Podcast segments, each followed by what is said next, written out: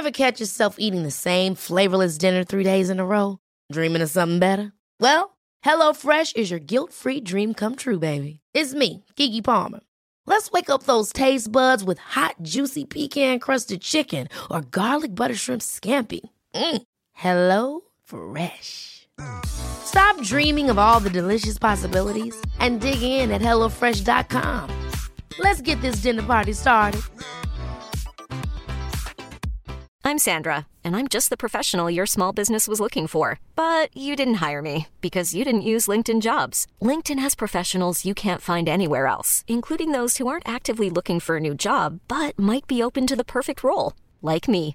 In a given month, over 70% of LinkedIn users don't visit other leading job sites. So if you're not looking on LinkedIn, you'll miss out on great candidates like Sandra. Start hiring professionals like a professional. Post your free job on linkedin.com/achieve slash achieve today. قطعا تا الان کلمه نسکشی به گوشتون خورده. نسکشی بوسنی، نسکشی رواندا، نسکشی یهودیان. کلمه نسکشی یا نژادکشی یا معادل لاتینش جنوساید اولین بار توسط رافائل لمکین حقوقدان لهستانی مطرح شد و به معنی اقدامات سازماندهی شده و هدفمند برای نابود کردن یا آسیب رسوندن به یک گروهیه که قومیت، ملیت، نژاد یا مذهب مشترکی دارن.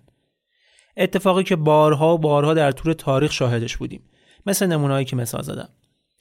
اما ماجرایی که الان قراره براتون روایت کنم یکی از بدترین نمونه های این نسکشی است. یعنی نسکشی ارامنه در زمان جنگ جهانی اول به دست ترک های عثمانی. اقدامی که برای پاکسازی نژادی و رسیدن به یک امپراتوری یک دست ترک در تمام امپراتوری عثمانی انجام شد و حدود یک میلیون ارمنی رو به کشتن داد.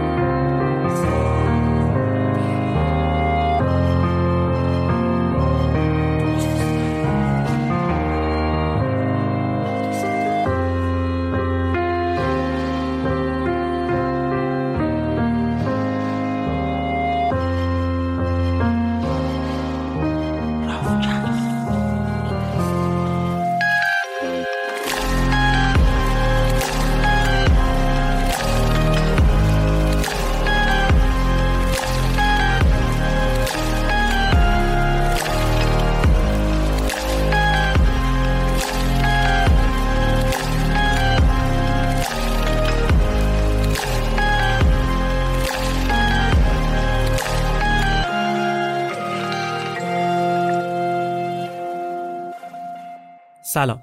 من ایمان نژادت هستم و شما به 42 دومین اپیزود رافکست گوش می‌کنید که در بهمن 1400 منتشر میشه.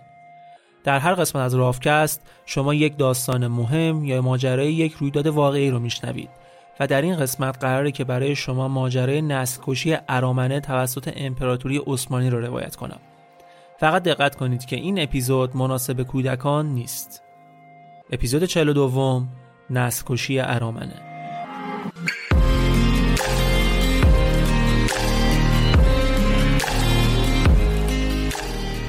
دریانوردی سنتی قدیمی و چند هزار ساله در ایرانه که ارتباط زیادی با تجارت داشته. پیشینه غنی ایران در دریانوردی و فرهنگ‌های متنوع وابسته به اون باعث شد که سال 2011 پرونده‌ای با عنوان مهارت‌های سنتی ساخت و دریانوردی با لنج ایرانی در خلیج فارس به عنوان میراث ناملموس در یونسکو به ثبت برسه. ولی به خاطر از بین رفتن تدریجی این سنت و فراموشی آداب و سنن وابسته به اون در وضعیت خطر به ثبت رسیده که نیاز به کار عملی و فوری برای اون وجود داره. حالا از دو سال پیش یه تیم دو نفره تصمیم گرفتن که یه کار عملی در این خصوص انجام بدن و با کمک دریانوردان جنوب کشور با خرید یک لنج اقیانوس پیما و بازسازی کردنش قدم خوبی برای احیای این فرهنگ بردارن. طبیعتا بهترین راه برای حفظ همچین سنت هایی وارد کردنشون در مسیر گردشگریه. این لنج بادبانی که اسمش رو با الهام از اسم یکی از ناخداهای قدیمی بندر کنگ بابا بوم گذاشتن فعالیت توریستی خودش از مهر 1400 در روستای سلخ جزیره قش شروع کرده و یک انتخاب خیلی باحال و هیجان انگیز برای گردشگرایی که به جنوب میرن.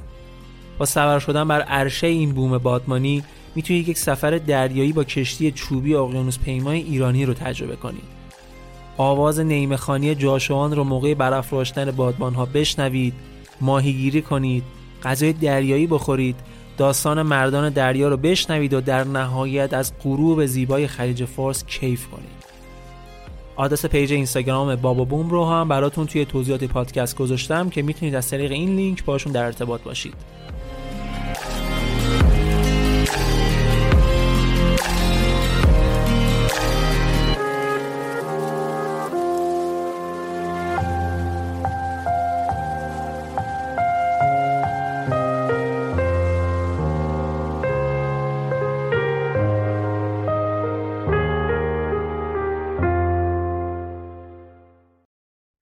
قبل از اینکه وارد داستان نسکشی بشیم و دلایلش رو بررسی کنیم اول باید یکم در مورد خود امپراتوری عثمانی و تاریخ ارمنی ها بدونیم. عثمانی ها بعد از اینکه در قرن 15 هم کنستانتینوپل رو گرفتن و امپراتوری بیزانس رو تقریبا از بین بردن خیلی جدی تصمیم گرفتن که هویت ترکی اسلامی خودشون رو به عنوان فرهنگ غالب تثبیت کنن.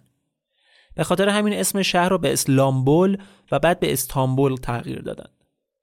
امپراتوری عثمانی در زمان اوج قدرت شامل کشورهای منطقه بالکان یعنی کشورهایی که توی جنوب شرقی اروپا بودند مثل سربستان، بلغارستان، یونان، آلبانی، اسلوونی، کرواسی، رومانی و چند تا کشور دیگه مثل ترکیه و ارمنستان و آذربایجان و بخشی از ایران و سوریه و لبنان و شمال آفریقا می‌شد. خیلی امپراتوری بزرگی بودش واقعا. بنیانگذار این امپراتوری عثمان یکم بود که حکومتش از یک حکومت محلی به یک حکومت بزرگ در قرن سیزدهم تبدیل شد. یک امپراتوری به تمام ایار عثمانیا به خاطر احساسات ملی گرایانه ای که داشتند به خصوص در قرنهای آخر منتهی به جنگ جهانی اول دنبال یک پارچه کردن امپراتوری چون از نظر نژاد و قومیت بودند می‌گفتن این امپراتوری برای ترکاست و هر کی ناراحته می‌تونه جنگ کنه از امپراتوری بره. به خصوص کیا اقلیت های مذهبی و نژادی مثل ارمنی ها ارمنی ها قومی بودند که از چند هزار سال قبل از میلاد تو منطقه زندگی می‌کردند و جالبه بدونید که اولین ملتی هم بودند که مسیحیت را به عنوان دین رسمی خودش انتخاب کرد. حتی قبل از امپراتوری روم. ارمنستان انقدر قدمت داره که اسمش توی یه سری از کتیبه های باستانی هم اومده. یه وقت فکر نکنید که یه قوم و قبیله کوچیک و بینامونشونن. بعد از گسترش امپراتوری عثمانی و تصرف سرزمین های ارمنی نشین ارمنی های بیشتری توی امپراتوری پخش شدند و کم کم شدن یه بخشی از جامعه که ترک داشت، یونانی داشت، یهودی داشت، فرهنگ های مختلف، زبان های مختلف، مذهب های مختلف. اونم در شرایطی که حکومت به طور قانونی به جز ترک های مسلمون همه را از دم کافر رو پس می‌دونست. شهروند درجه دو سه به حساب می آوردشون ارمنی ها در سرزمین هایی که چند هزار سال بود زندگی می‌کردند دشمن داخلی به حساب می اومدند. خیلی از حقوقی که باید رو نداشتند. توی مدارس و مکتبهاش اونا رو میفرستادن تی کلاس بشینن چون همنشینی با کافر رو بد می‌دونستن. اجازه ساخت کلیسا یا حتی به صدا درآوردن ناقوس رو نداشتن از سواری براشون ممنوع بود. حتی نوع پوشششون باید مشخص می‌کرد که ارمنیان توی مکاتباتشون از کلمه ارمنستان استفاده نمی‌کردند می‌گفتن ترکیه شرقی. اسماعیل انور فرمانده کل قوا در حکمی که سال 1916 داد گفت تصمیم گرفته شده است که ولایات، شهرها، روستاها، رودها و هر مکان دیگه‌ای که نامهای آنان متعلق به اقوام غیر مسلمان است مثل ارمنی، یونانی، آشوری به ترکی تغییر یابد. البته اون اوایل امپراتوری اینجوری نبود وضعیتشون هرچی به قرن 18 و 19 نزدیک میشیم شرایط برای اقلیت ها سختتر میشه. وگرنه تا قبل از اون مثل جمعیت مسلمون توی ادارات بودن توی دولت بودن کشاورز رعیت داشتن. ورق وقتی برگشت که احساسات ملیگرایانه و پانتورکیسم افزایش پیدا کرد. عثمانی ها تو جنگ های مختلف با روسیه و اروپایی شکست میخوردن و این غرور ملیشون بیشتر می‌زد بیرون. اقلیت دیگه حتی حق اینا نداشتن که بخوان به عنوان یک ارمنی، یک یونانی، یک آشوری هویتشون رو بروز بدن.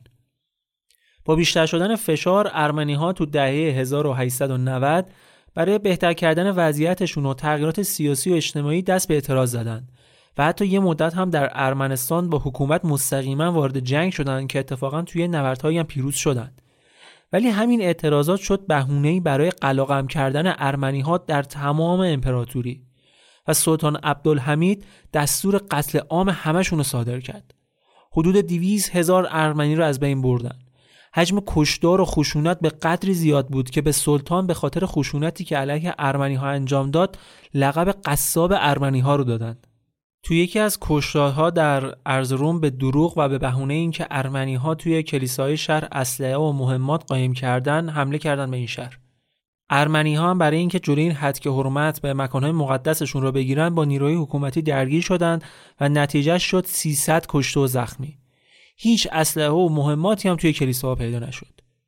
یا مورد بعدی کشتار حمیدی است. که ارمنی هایی که در شرق امپراتوری عثمانی زندگی می‌کردند توسط نیروهای سوار نظام کرد که وظیفهشون تأمین امنیت مرزهای عثمانی بود قتل عام شدند.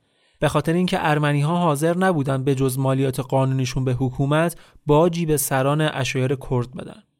این کشتار حداقل سه هزار نفر از جمعیت دوازده هزار نفره مناطق مرزی را از بین برد. یا بیایم جلوتر سال 1909 بعد از قدرت گرفتن ترکان جوان قتل عام آدنان رو داریم که نیروهای وفادار به سلطان عبدالحمید حدود سی هزار ارمنی و 1500 آشوری رو در این شهر قتل عام کردند. تا سال 1910 امپراتوری عثمانی توی جنگ‌های مختلف با استقلال طلبان و اقلیت‌ها بخشای بسیار زیادی از قلمروش از دست داد. کشورهای بالکان مثل بلغارستان و سربستان و آلبانی و یونان همه دست به دست هم دادن و یکی یکی اعلام استقلال کردند و علیه عثمانی وارد جنگ شدند. امپراتوری قشنگ داشت از هم میپاشید. هر طرف که دنبال استقلال خودمختاری بود. جنگ که شروع شد مسلمون های این کشورها هم به شدت آسیب دیدن و قربانی شدند. چندین هزار نفر از ترک های مسلمانی که توی اون مناطق جدای طلب زندگی می‌کردن قتل عام شدند. مسجدهاشون یا خراب شد یا شد کلیسا. گروه گروه تبعید شدن به داخل امپراتوری و ترکیه امروزی. تازه فقط هم منطقه بالکان نبود. عثمانی ها شمال آفریقا رو هم توی جنگ به ایتالیا باختن. این شرایط ناجور زمینه رو فراهم کرد که گروهی به اسم ترکان جوان که 100 150 سالی بود فعال بودن حزب اتحاد و پیشرفت پایگذاری کنند و سال 1913 قدرت رو به دست بگیرن. امپراتوری همچنان سلطان خودش رو داشت ولی در عمل همه کاره شده بودن ترکان جوان به رهبری این سه نفر طلعت پاشا نخست وزیر انور پاشا وزیر جنگ و جمال پاشا فرمانده نیروی دریایی که حاکم سوریه و لبنان هم بود. اینا اتحاد سپاشا رو تشکیل دادن و تا پایان جنگ جهانی اول و فروپاشی امپراتوری عثمانی قدرت دستشون بود. شعارشون هم ملیگرایی و مخالفت با سلطنت مطلقه بود. می‌گفتن حکومت باید به صورت مشروط اداره بشه. مجلس قانونگذار داشته باشیم و قدرت مطلق از سلطان گرفته بشه و این حرفا. ترکان جوان هم خودشون سیاست های یک پارچگی جمعیت رو دنبال می‌کردن و هدف اصلیشون هم یک امپراتوری ترک بود پانتورکیسم و پانتورانیسم. تو ذهنشون فقط این دوتا بود. پانتورکیسم دنبال تصفیه کردن ملت ترک از اقلیت ها بود و پانتورانیسم هم دنبال یک پارچه کردن تمام سرزمین های ترک نشین از اروپا و آناتولی گرفته تا منطقه قفقاز. این منطقه قفقاز دست کی بود؟ روسیه. و صد راه ترکا برای ورود به قفقاز و جنگ با روسیه گرفتن این منطقه کیا بودند ارمنی ها و مناطق ارمنی نشین که درست تو مرز امپراتوری عثمانی و روسیه تزاری بودند دلیل اصلی جنگ های عثمانی و روسیه همین بود و دلیل اصلی نسل‌کشی ارامنه هم همین پانتورکیسم و پانتورانیسم. حالا بد نیست بدونید که نظریه پرداز اصلی ایده پانتورکیسم مونس تکین آلپ بوده. که اسم اصلیش موئیز کوهن بوده که یک یهودی تازه مسلمون شده بود و دنبال حل کردن تمام اقلیت ها در نژاد ترک بود. نزدیکای جنگ جهانی اول عثمانی و آلمان خیلی به هم نزدیک شدن. اتحادشون هم وقتی محکمتر شد که آلمان به عثمانی دو تا ناو جنگی داد. در ازای ناوهای جنگی که بریتانیا قرار بود بده به عثمانی و با اینکه پولش گرفته بود نمیدادشون تحویل نمی‌داد. اینجوری شد که عثمانی رفت سمت امپراتوری آلمان و تو سرش این بود که با حمایت آلمان ها و امپراتوری اتریش مجارستان علیه روسیه که شدیداً باش درگیر بودن جنگ شروع کنه. می‌خواست که نفوذش رو به سمت شرق بیشتر کنه و قلمروهایی که از دست داره دوباره به دست بیاره. عثمانی علیه روسیه و فرانسه و بریتانیا به اتحاد آلمان و اتریش مجارستان ملحق شد. همزمان داخل امپراتوری هم ترک های مسلمانی که توی مناطق از دست رفته عثمانی زندگی می‌کردن مجبور شدن کوچ کنن داخل خاک عثمانی و ترکیه امروزی. همه با یک کینه نسبت به اقلیت ها و غیر مسلمون ها به خاطر کشتار و کوچ اجباری که درگیرش شده بودند. تو کوچه خیابونا ترک های جوان را میافتادن شعار می‌دادن که ترکیه مال ماست. ترکیه مال ترکاست حمله می‌کردن به اقلیت ها ارمنی ها نسبتا وضعیت بهتری هم از این ترک های تازه وارد داشتن. همین حس حسادت طرفداران حزب ترکان جوان و اونایی که تازه کوچ کرده بودن رو بیشتر برانگیخته می‌کرد. اینجا بود که دیگه اقلیت ها در امان نبودن. رهبران ترکای جوان هم توی سطح شهر سخنرانیایی پرشور انجام می‌دادن و پان ترکیسم و احساسات ملیگرایانه ترکا رو هی تهیج می‌کردن. تمام مقامات حزب از لزوم داشتن یک حکومت و سرزمین ترک حرف می زدن. خیلی راحت از پاکسازی می گفتن. سرزمین هایی که از دست داده بودن و ضربهایی که از ناحیه بالکان به مسلمان ها وارد شده بود یکی از دلایل اصلی این احساسات ملیگرایانه بود. دکتر نازم یکی از چهرهای اصلی نسکشی و دبیرکل حزب ترکان جوان علنا گفت که جامعه باید از غیر ترکا پاکسازی بشه.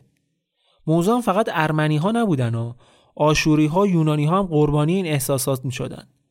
ولی ارمنی ها جمعیت بیشتری داشتن حدود دو میلیون نفر از جمعیت امپراتوری عثمانی را که دیگه اون موقع بخش اعظم خاکش همین ترکیه امروزی بود و ارمنی ها تشکیل می‌دادند طبق برنامه‌ریزی که پاشاها یعنی طلعت انور و جمال کرده بودند برای اینکه بخوان جلوی قیام های بعدی و جدید ارمنی ها رو بگیرن و توان اعتراض کردن نداشته باشند که از این بیشتر نخوان عثمانی رو تجزیه کنن این جمعیت بعد اینقدر کم می‌شد که برسه به حدود 5 درصد مسلمانان قلم روش.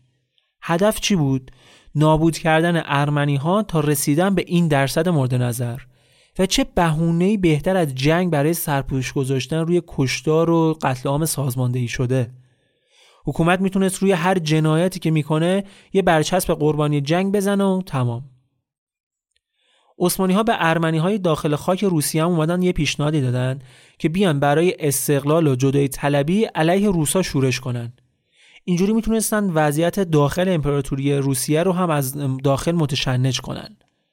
ولی ارمنی ها قبول نکردند قبول نکردند و درگیری های عثمانی و روسیه در جنگ جهانی اول هم با حمله ترکا به قفقاز شروع شد و تصمیم گرفتن که کارشون با ارمنی ها رو هم یکسره کنن. زمانی که جنگ شروع شد خیلی از ارمنی ها اومدن استخدام ارتش شدن. یه گروهی هم به خاطر نارضایتی از شرایط بد زندگیشون رفتن به ارتش روسیه ملحق شدن. این خودش یه بهونه خوبی شد که حکومت بین مردم چوب اندازه که دیدید ارمنیا فتنگرن دیدید خائنن رفتن با دشمن دست بکی کردن که مسلمون کشی را بندازن دیگه نمی‌گفتن که آقا جان از اون طرفم به جاش چند هزار ارمنی تو خود ارتش عثمانی دارن خدمت می‌کنن هرچند که این نظامی ها رو عملا میفرستادن به گردان های کار رو برای جاده سازی و تونه ساختن و کار یدی کشیدن ازشون استفاده می‌کردن. دقیقا مثل زندانیایی که به اعمال شاقه محکوم می‌شدن باشون رفتار می‌شد. شرایط انقدر براشون سخت می‌کردن که زیر فشار کار بمیرن و یا حتی پیش میومد که همرزمان ترکیشون اونا رو بکشن موقع کار. ژانویه 1915 ارتش عثمانی توی نبرد سنگین با روسیه که به نبرد ساریقمیش هم معروفه شکست خورد بعدم شکست خورد. میگن که حدود 60 هزار نفر از نیروهاش کشته شدند بعد از بازگشت از جنگ انور پاشا که فرمانده ارتش عثمانی بود دستور مجازات کلی از نظامی هایی که مشکوک به خیانت بودن رو میده که بینشون ارمنی هایی هم که مزنون به خیانت و جاسوسی برای روسیه بودن هم حضور داشتند و اکثر این نظامی ها هم همه اعدام شدند 18 آوریل همون سال هم توی منطقه وان که یکی از سکناهای تاریخی ارامنه بود چند هزار نفر دیگه قتل عام شدند با اینکه ارمنیا تونستن حدود یک ماه مقاومت کنند ولی در نهایت مقاومتشون شکسته شد و اونایی هم که جلوی عثمانی ها مقاومت می‌کردن شورشی خطاب می‌شدند. و لفظ شورشی هم شد بهونه‌ای برای حمله به 6 استان ارمنی نشین دیگه. همین سال 1915 قانونی توی مجلس عثمانی تصویب شد به اسم قانون تهجیر. طبق این قانون تمام ارمنی های ساکن مناطق جنگی عثمانی و روسیه باید کوچ داده بشن به سمت سوریه. ولی این قانون فقط معطوف به مناطق جنگی نشد و توی تمام امپراتوری به اجرا در اومد که نشون داد قضیه کوچ دادن فقط بهونه‌ای بوده برای تبعید اجباری و کشتار سیستماتیک ارمنی ها در قالب این تبعیدها. اکثر وقتا به ارمنی ها ضرب العجل چند ساعته برای تخلیه شهر و روستا می‌دادن و پیش می اومد که حتی اجازه برداشتن اموال با ارزششون رو هم نمی‌دادن. هرچند که اگر هم چیز با ارزشی برمی داشتن فقط باعث می شد که بیشتر مورد خشونت قارت قرار بگیرن. وگرنه اجازه هیچ نوع خرید و فروشی هم نداشتن. حتی اجازه نمی‌دادن که کسی به این تبعیدی برای خورد و خوراکشون کمکی بکنه.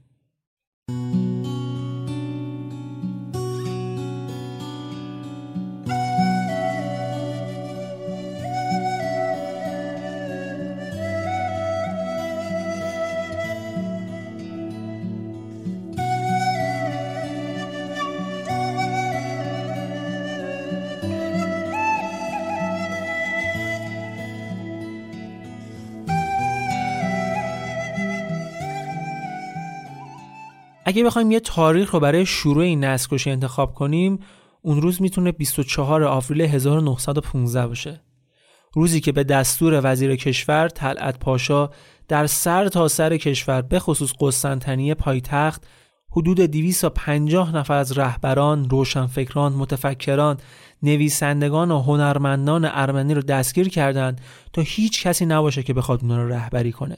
رگه های اصلی هر جامعه ای این قش آدم هستن دیگه.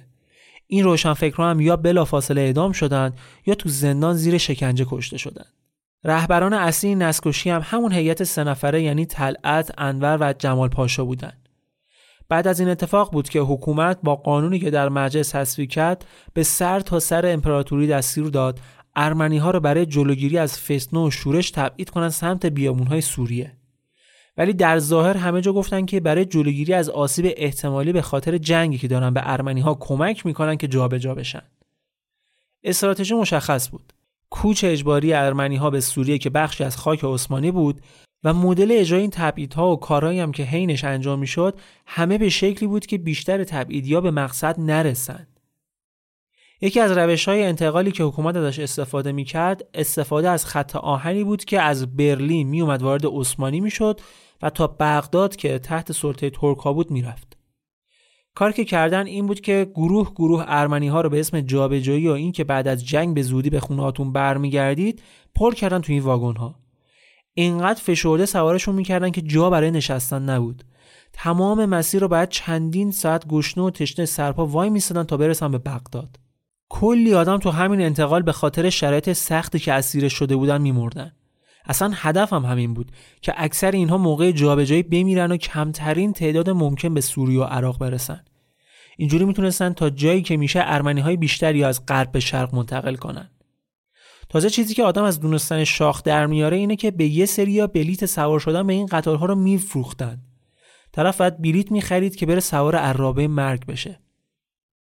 این انتقال چیزی بود که نشون می‌داد آلمان هم به نوعی در این کشدار دست داشته.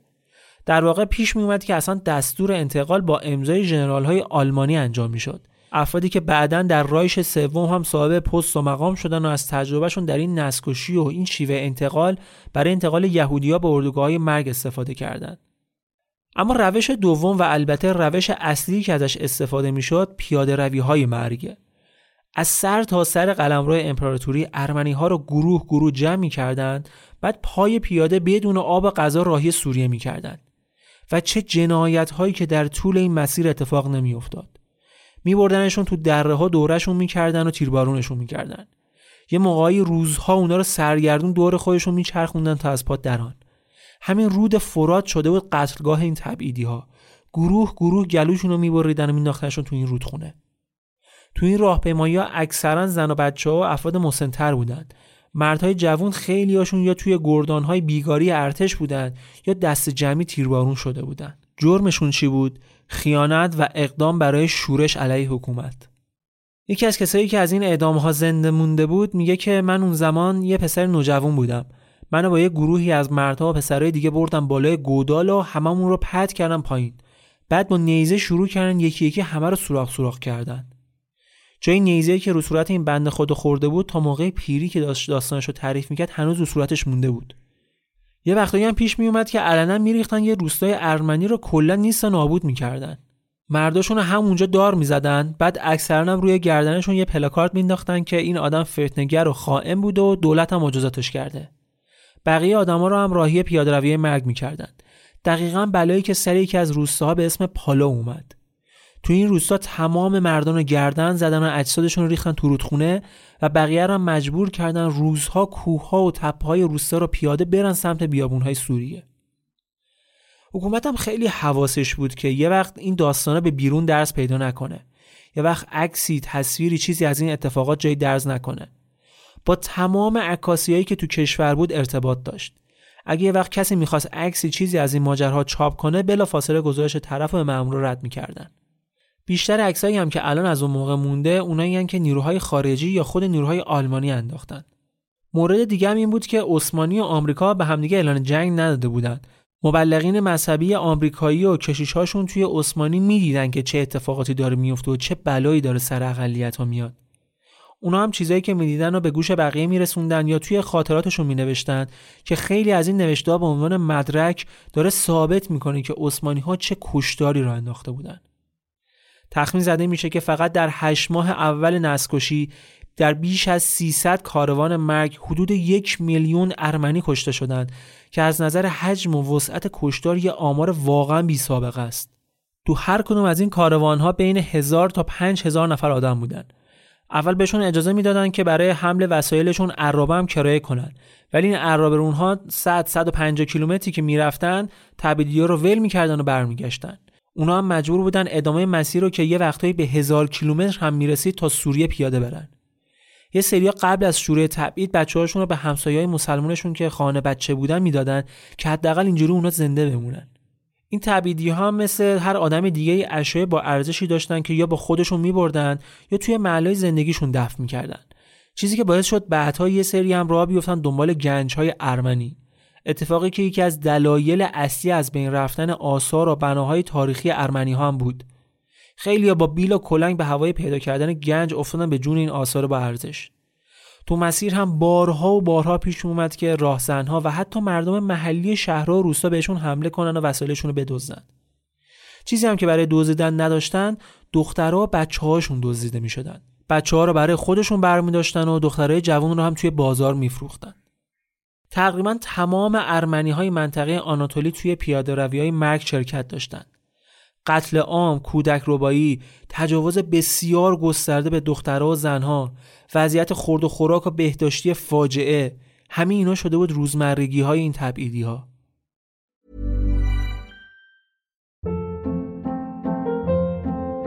Hold up. What was that? Boring. No flavor. That was as bad as those leftovers you ate all week. Kiki Palmer here, and it's time to say hello to something fresh and guilt-free. Hello Fresh. Jazz up dinner with pecan-crusted chicken or garlic butter shrimp scampi. Now that's music to my mouth. Hello Fresh. Let's get this dinner party started. Discover all the delicious possibilities at hellofresh.com. How would you like to look five years younger? In a clinical study, people that had volume added with Juvederm Voluma XC in the cheeks perceived themselves as looking five years younger at six months after treatment. Look younger, feel like you. Add volume for lift and contour in the cheeks with Juvederm Voluma XC. Reverse signs of aging by adding volume to smooth laugh lines with Juvederm Volure XC. For important safety information and to find a licensed specialist, visit juvederm.com. That's J U V E D E R M.com. Not for people with severe allergic reactions, allergies to lidocaine, or the proteins used in Juvederm. Common side effects include injection site redness, swelling, pain, tenderness, firmness, lumps, bumps, bruising, discoloration, or itching. There's a risk of unintentional injection into a blood vessel, which can cause vision abnormalities, blindness, stroke, temporary scabs, or scarring. Talk to a licensed specialist to find out if it's right for you. البته ارمنی ها قطعا مقاومت های انجام دادن ولی واقعا زورشون نمی رسید. یکی از معروفترین مقاومت ها توی موساداغ بود. موساداغ اسم یک کوهی توی استان هاتای ترکیه است به معنی کوه موساست. اطراف این کوه 6 7 از روستای ارمنی که حدود 5000 نفرم جمعیت داشتند جلوی تبعید اجباری وایسادند تونستن که حدود یک ماه یک ماه نیم بالای کوه موساداق مقاومت کنند. این آدما به خاطر موقعیت جغرافیایی و تسلطی که از روی کوه به پایین دست داشتن تونستن تلفات زیادی هم به ارتش عثمانی بزنن. تا اینکه آخر سرم کشتی فرانسوی اومدن و 4000 نفریشون رو تونستن فراری بدن سمت مصر. این داستان به قدری معروف شد که در موردش هم فیلم ساختن هم کتاب نوشتن که کتابش اتفاقا به زبان فارسی و چند تا زبان دیگه هم منتشر شده. کلی آثار و مدرک از دوران نسکشی باقی مونده مثل یه سری از دره که توی شرق عثمانی و منطقه ارمنی نشین هست که به این دره ها می‌گفتن دره های ارمنی. اینجا جاهایی که شما اثری از خدا نمی‌بینی. درهایی بودن که مردهای ارمنی رو گروه گروه از بالای کوه پرت می‌کردن پایین. بهشون می‌گفتن که داریم میبریمتون که کار خروج از کشورتون رو انجام بدیم بعد با خانوادهاتون از اونجا برید. بعد میومدن به زن و بچه هاشون هم می‌گفتن وسایل با ارزشتون رو بردارید بریم پیش مرداتون. نزدیک دره ها که می‌شدن تمام چیزای با ارزشی که داشتن رو به زور ازشون می‌گرفتن و پرتشون می‌کردن پایین تو همون دره که مرداشون رو انداخته بودن. حداقل سی کشتارگاه در قلمرو عثمانی پیدا شده که اونجا ارمنی ها رو قتل عام می‌کردن. دره ها، رودخونه ها، کوه ها، چاله ها چندین گور جمعی پیدا شد که جمجمه اجساد همه خورد شده بودند. دولت کمیته تشکیل داده بود که وظیفهشون هدایت ارمنی ها به سمت سوریه بود. کار این کمیته با قارت و کشتار شروع می شد و نهایتا به راهی کردن بازمانده ها به سوریه می رسید. در خوشبینانه ترین حالت بین 10 تا 20 درصد این تبعیدی به مقصد می رسیدن. بقیه همه تو مسیر قتل عام می شدن که هدف هم همین بود اصلا نباید که به مقصد می رسیدن. باید تا جای ممکن تو مسیر از بین می رفتن. همونطور هم که بهتون گفتم طبق برنامه ریزیشون در هیچ کجای امپراتوری جمعیت ارمنی ها نباید از پنج یا نهایتا ده درصد جمعیت مسلمون ها بیشتر می شد. حدود 200 هزار نفر ارمنی طبق آمار خود عثمانی ها توی دیرازور سوریه زندگی می‌کردند که تقریبا همشون توی گروه های 3 تا 5 هزار نفره تو فاصله جولای تا دسامبر 1916 تو آخرین مرحله از نسکشی قتل عام شدند. حکومت به آثار باستانی که به نوعی هویت ارمنی ها رو نشون می‌دادم رحم نمی‌کرد. به صورت گسترده بناهای تاریخی، کلیساها، عبادتگاه های ارمنی ها همه رو تخریب می‌کرد.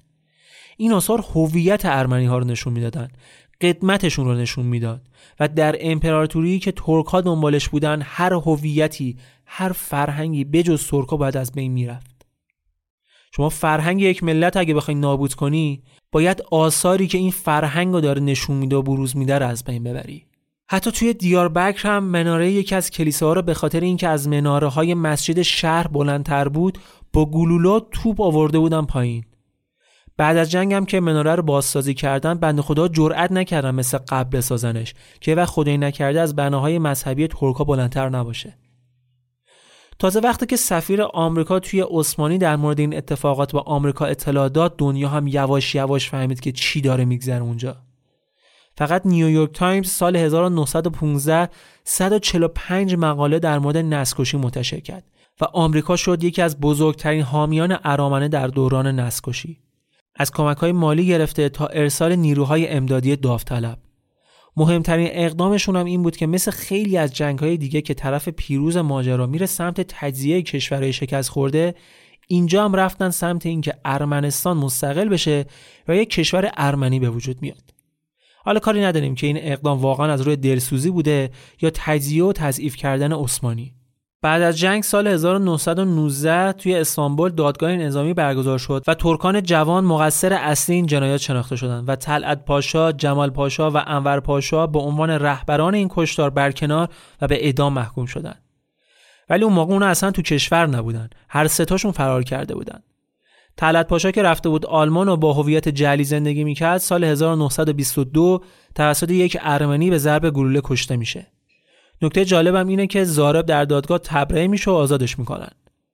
جمال پاشا هم توی گرجستان توسط دو تا ارمنی دیگه کشته میشه و انورم که اول رفته بود آلمان و بعد رفته بود روسیه در نهایت توی تاجیکستان توی درگیری کشته شد. هر ستاشون به فاصله کمی هستم توی یک سال. این طلعت و جمال به همراه چند شخصیت شناخته شده دیگه که از عاملان نسکشی بودند تحت عملیات محرمانه به اسم نمسیس کشته شدند. عملیاتی که توسط تعدادی از اعضای فدراسیون انقلابی ارمنی که یک حزب سیاسی ارمنی بود برای انتقام کشتارها و نسکشی های ارامنه ترتیب داده شده انجام شد. تو پیمانی که سال 1920 بین عثمانی، فاتحان جنگ و نمایندگان ارمنی به نام پیوان سور بسته شد، امپراتوری عثمانی عملا تیکه پاره شد. تمام سرزمین های عرب مثل سوریه و بغداد و لبنان ازش جدا شد. پادشاهی حجاز که الان به اسم عربستان سعودی میشناسیمش استقلال پیدا کرد. بخش بزرگی از سرزمین های یونان باستان از دست داد و دادنش به یونان. تنگای بوسفور و داردنل ازشون گرفته شد. و از همه مهمتر جمهوری ارمنستان به رسمیت شناخته شد. جمهوری ارمنستان دو سال قبلش سال 1918 بعد از جنگ ساردراباد شکل گرفت که بین ارمنی ها و عثمانی ها اتفاق افتاد و ارمنی ها تونستن عثمانی ها رو شکست بدن. ولی اجرای این پیمان هم یکم سخت بود چون سلطان عملا هیچ کاره بود و مملکت دست پاشاها بود. دو سال بعدم که مصطفی کمال آتاتورک قدرت رو دست گرفت و بعد از 700 سال امپراتوری عثمانی سرنگون شد و جمهوری ترکیه رو پایگذاری کرد. اون موقع از امپراتوری بزرگ عثمانی عملا فقط ترکیه امروزی موند و حالا آتاتورک جمهوری ترکیه رو به دنیا معرفی کرد. اما چیزی که این بین هم مهم بود این بود که آتاتورک هم به شدت روحیه ملیگرایانه داشت و اصلا با این پیمان موافق نبود و یکی از دلایل محبوبیتش هم اصلا همین بود. آتاتورک یکی از ژنرال های بزرگ عثمانی در کنار انور و جمال بود که خودش هم سالها عضو حزب ترکان جوان بود ولی به خاطر اختلاف نظراتی که داشتن از حزب فاصله گرفت و حتی به شرق امپراتوری تبعید شد. شاید همین دلیلی بود برای اینکه از جریان نسکوشی دور باشه و کارنامش در این مورد سیاه نباشه. آتاتورک خودش رو پدر ملت ترک می‌دونست. تقریبا غربگرا بود. یک غربگرا با روحیات ملیگرایانه. به قدرت که رسید رسم و خط مردم از عربی به لاتین تغییر داد. نوع پوشش مردم رو عوض کرد. به زنان حق رأی داد. چهره ترکیه از حالت سنتی به یک شکل مدرن مطابق با معیارهای اروپایی درآورد خیلی سعی کرد که در قیاب اقلیت ها و ارمنی ها غرور ملی ترک ها رو بعد از شکست در جنگ بهشون برگردونه. این وسط یه پرانتز باز کنم. پادکست رخ همزمان با این اپیزود رافکست سه تا اپیزود منتشر کرده که مشخصا به امپراتوری عثمانی تا ظهور آتاتورک و زندگی نامه این شخصیت پرداخته. که اگه دوست دارید بیشتر در مورد جزئیات امپراتوری عثمانی و شخصیت آتاتورک بدونید حتما این سه تا اپیزود هم گوش بدید. برگردیم سراغ داستانمون. تو دنیای جدیدی که توی ترکیه شکل گرفته بود همه منکر نسکشی بودن و هستن. کلا انگار هیچ اتفاقی نیفتاده. تندروهای ترکیه اصلا اجازه صحبت در این مورد نمی‌دادن و نمیدن. اونها میگن اگه کشداری هم صورت گرفته خود ارمنی ها مقصرش بودن که به خاطر خیانت ها و فتنه هایی که انجام دادن مجبور کردن ترک ها رو که تبعیدشون کنن و به خاطر این تبعید ها کشته بشن. ولی ماجرا به همین سادگی نیست واقعا. موضوع نسکشی به شدت سانسور میشه و به شدت روش حساسن. خفقانی که انجام می‌دادن بسیار بسیار بیشتر از این حرفا بود. کتاب های تاریخ اومدن عوض کردن. تو مدارس کلاس های تشکیل می‌دادن که به دانش آموزان درباره دروغ بودن نسکشی ارمنی ها بگن.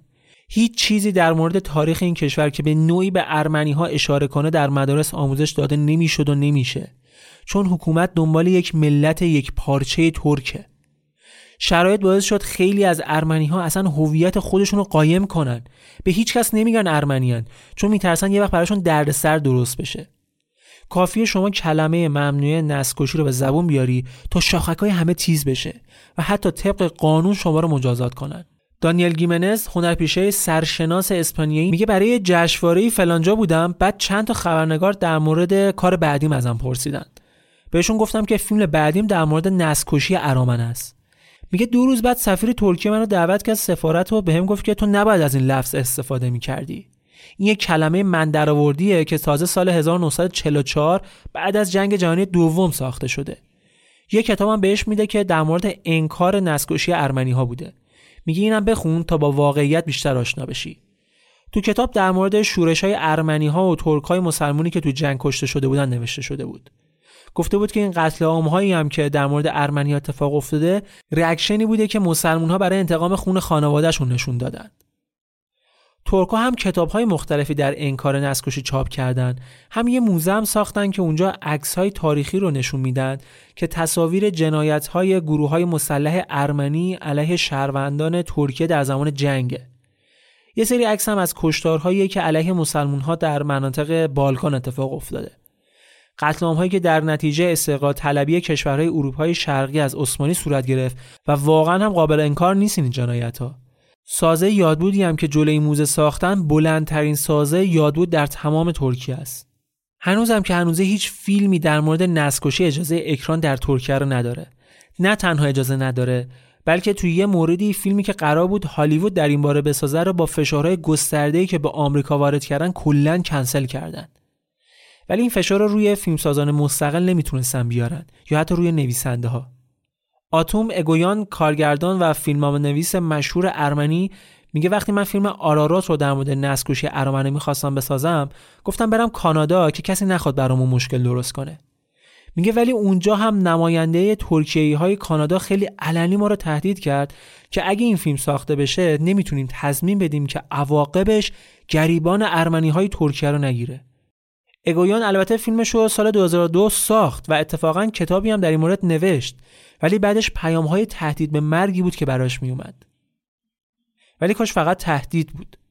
سال 2007 در استانبول یک روزنامه نگار ارمنی به نام هراندینک توسط یک ملیگرای ترک کشته میشه. این آدم تمام تلاشش این بود که دو کشور ارمنستان و ترکیه رو آشتی بده.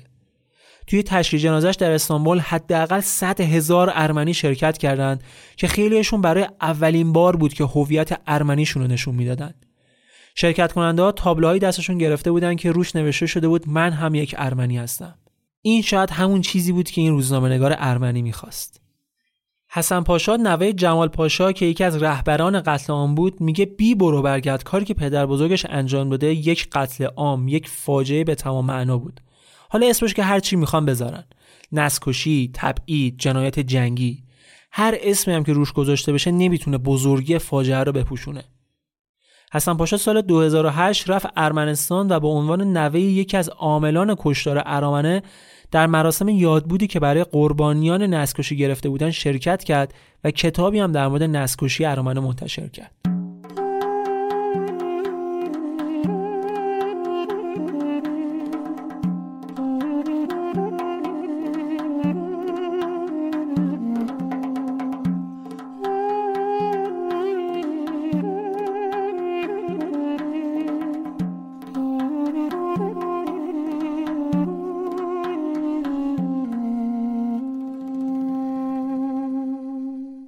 اما شاید چیزی که باعث شد قضیه نسکشی سر زبونها بیفته و توجه ها به این فاجعه جلب بشه حملاتی بود که گروه های مسلح ارمنی به اسم ارتش آزادی بخش ارمنستان علیه مقام های ترکیه در نقاط مختلف ترکیه و اروپا انجام می‌دادند. اینا تو دهه 1960 می اومدن چهرهای سیاسی و مطرحی که منکر نسکشی بودن رو ترور می‌کردن. اتفاقی که افتاد این بود که این ترورها باعث شد توجه ها رفت سمت موضوع نسکشی باعث شد خیلیا بخوام ببینن اصلا این نسکشی که اینا حرفشو می‌زدن چی بوده واقعا. حرکت حرکت تروریستی بود ولی در عمل باعث شد موضوع نسکشی که تا اون موقع هیچ کسی در موردش حرف نمی‌زد فراموش نشد در موردش صحبت بشه. تا همین یک دهه پیش هنوز خیلی از بازمانده های زنده بودن و می‌تونستن شهادت بدن که چه بلاهایی که از سر نگذروندن. به اینا می‌گفتن باقی مانده شمشیر کسایی که با خوششانسی تونسته بودن از تیغ نسکشی فرار کنن. بعد از جنگ خیلیاشون مجبور شدن مسلمون بشن تا بتونن تو ترکیه زندگی کنن گروه های زیادی از اونها هم به خصوص بچه های ارمنی یتیمی که خانوادهشون از دست داده بودن به آمریکا و بریتانیا و کانادا مهاجرت کردند. حالا اون طرف ماجرا مقامات ترکیه یا تاریخدانهایی که مخالف نسکشی هستن حرفشون چیه؟ اینا میگن که این قتل همش به خاطر جنگ بوده. امپراتوری داشته از هم میپاشیده. هر طرف رو نگاه می‌کردی یک کشور دنبال استقلال بوده. بعدش اومده بودن علیه امپراتوری اعلان جنگ کرده بودن. خیلی از مسلمون هایی هم که تو این کشور زندگی می‌کردن قتل عام شدن و مجبور شدن خونه زندگیشون رو ول کنن و اروپا رو ترک کنن. اونا میگن تبعیدایی هم که انجام می‌شده همشون برای حفظ جون خود ارمنی ها بوده. اگه یک میلیون ارمنی جونشون از دست دادن طبق آمار حدود 3 میلیون مسلمون هم کشته شدن. خیلی از مسلمان ها مثل ارامنه توی منطقه بالکان و قفقاز اخراج شدن و تعداد خیلی زیادشون توسط روسا و ارمنی ها قتل عام شدن و حتی تو مناطقی به صلیب کشیده شدن. این یه جنگ داخلی همزمان با یه جنگ بین المللی بوده که از سمت هر دو طرف خشونت و کشتار رخ داده. کشتار بوده قتل عام بوده ولی از سمت هر دو طرف. راستم میگم واقعا. نمیشه این موضوع رو انکار کرد. تا اینجا همش درسته. ولی اینم میگن که درگیری های به وجود اومده نتیجه خشونت ارمنی ها علیه مسلمون ها بوده. بعد وقتی که ترک ها مقابله مصر کردن ارمنی ها هوچیگری کردن که آی دارن ما رو می‌کشن آی ما داریم نسل‌کشی میشیم و این حرفا. این بده. نسل‌کشی یه تعریفی داره. هر حرکتی به صورت سیستماتیک و برنامه ریزی شده در جهت نابودی یک نژاد، یک مذهب، یک قومیت میشه نسکشی. بله، کلی مسلمون در جنگ کشته شد. در بالکان مسلمون ها قتل عام شدن. خونه زندگیشون ازشون گرفتن و به شدت هم محکوم این اتفاق. اما کشداری که علیه ارامن اتفاق افتاد طبق تعریف نسکشی با برنامه ریزی قبلی و سازماندهی شده بوده. این چیزیه که باعث شده کشدار ارمنی ها نسکشی شناخته بشه چون کاملا در راستای حذف فیزیکی این گروه بود این دقیقا اون نقطه اختلافه مخالفان نسکشی منکر برنامه ریزی و سازماندهی این کشدارهان این مورخا که در رأسشون مورخ معروف آمریکایی جاستین مکارتیه میگه طبق قوانین بین المللی و تعریفی از نسکشی هست در طول تاریخ فقط سه نسکشی داشتیم هولوکاست نسکشی رواندا و نسکشی مسلمانان بوسنی. اما اگه واقعا همچین چیزی بوده در مورد هولوکاست هم می‌شد همین حرف زد دیگه. جنگ بوده یهودی هم تو جنگ کشته شدن. از همه مهمتر این که این ارمنی هایی که کشته شدن برخلاف تلفات ترک ها در جنگ اکثرشون نظامی نبودن. غیر نظامی و زن و بچه بودن.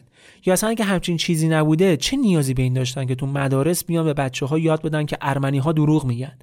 چرا باید سفیر کشورشون دوره بیفته کتاب انکار نسکشی بده به اون؟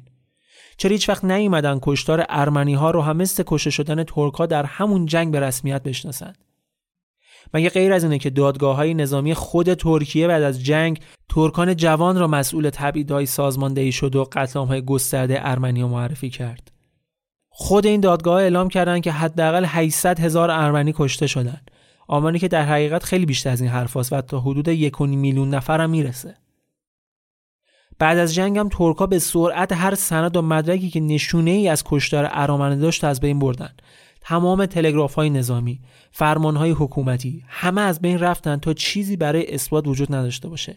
در ترکیه بازمانده های نسکشی باقی مانده های شمشیر یا به کشورهای دیگه فرار کردند یا مجبور شدن هویت ارمنی خودشون رو منکر بشن و همرنگ ترکا بشن. در نتیجه کشتاری که راه افتاد چندین هزار کودک یتیم به جمود یه سریشون توسط ترکا و کردها به فرزندی گرفته شدن یا کشورهای دیگه مثل فرانسه و آمریکا از ترکیه خارجشون کردن. در طول مدت نسل‌کشی هم واکنش های بین المللی خیلی متفاوت بودن.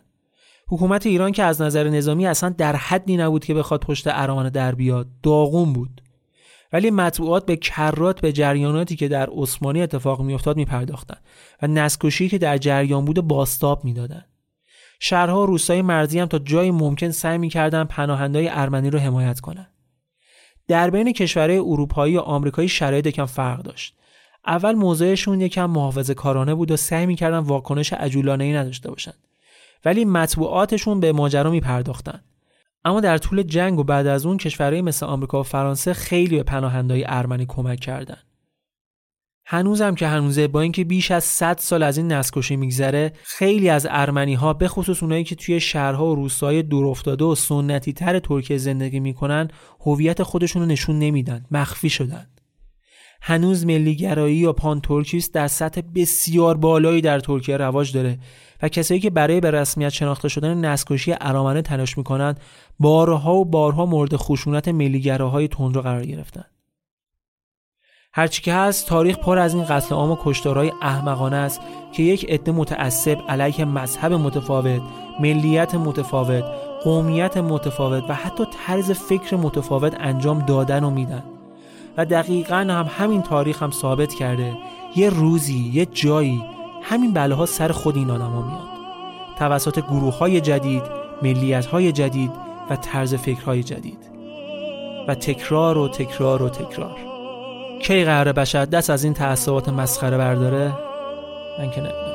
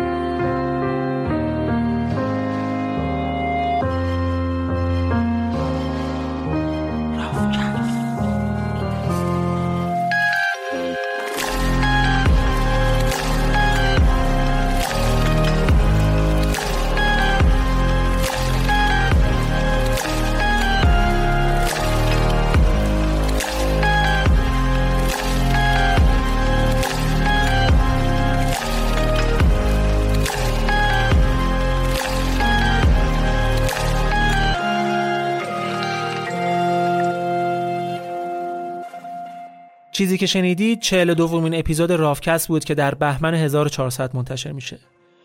اپیزودهای رافکست رو می‌تونید علاوه بر سایتمون rafcast.ir از تمام اپلیکیشن های پادکست مثل Google Podcast و Apple Podcast هم بشنوید.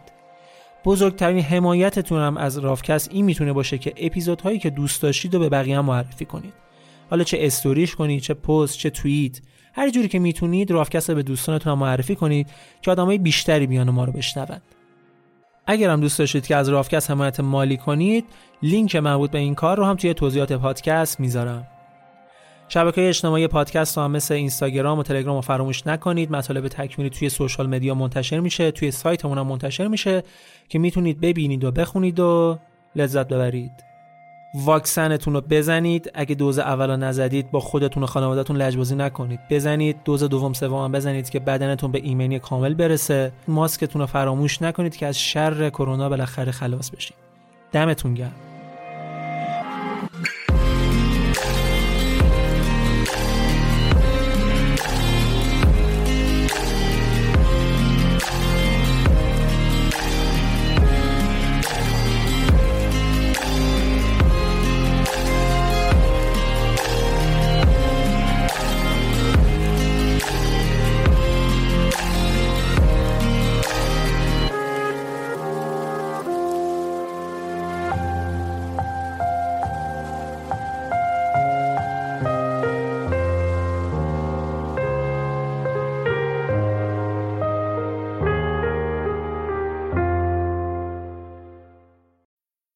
This break is brought to you by Adobe Photoshop. Here's a fun fact every day, millions of people around the world use Photoshop to create all kinds of cool stuff.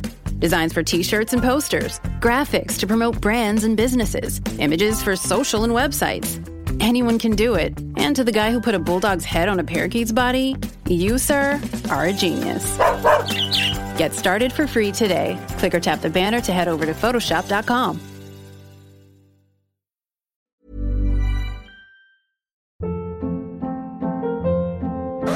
Hold up. What was that? Boring. No flavor. That was as bad as those leftovers you ate all week. Kiki Palmer here, and it's time to say hello to something fresh and guilt-free. Hello Fresh. Jazz up dinner with pecan-crusted chicken or garlic butter shrimp scampi. Now that's music to my mouth. Hello Fresh. Let's get this dinner party started. Discover all the delicious possibilities at hellofresh.com.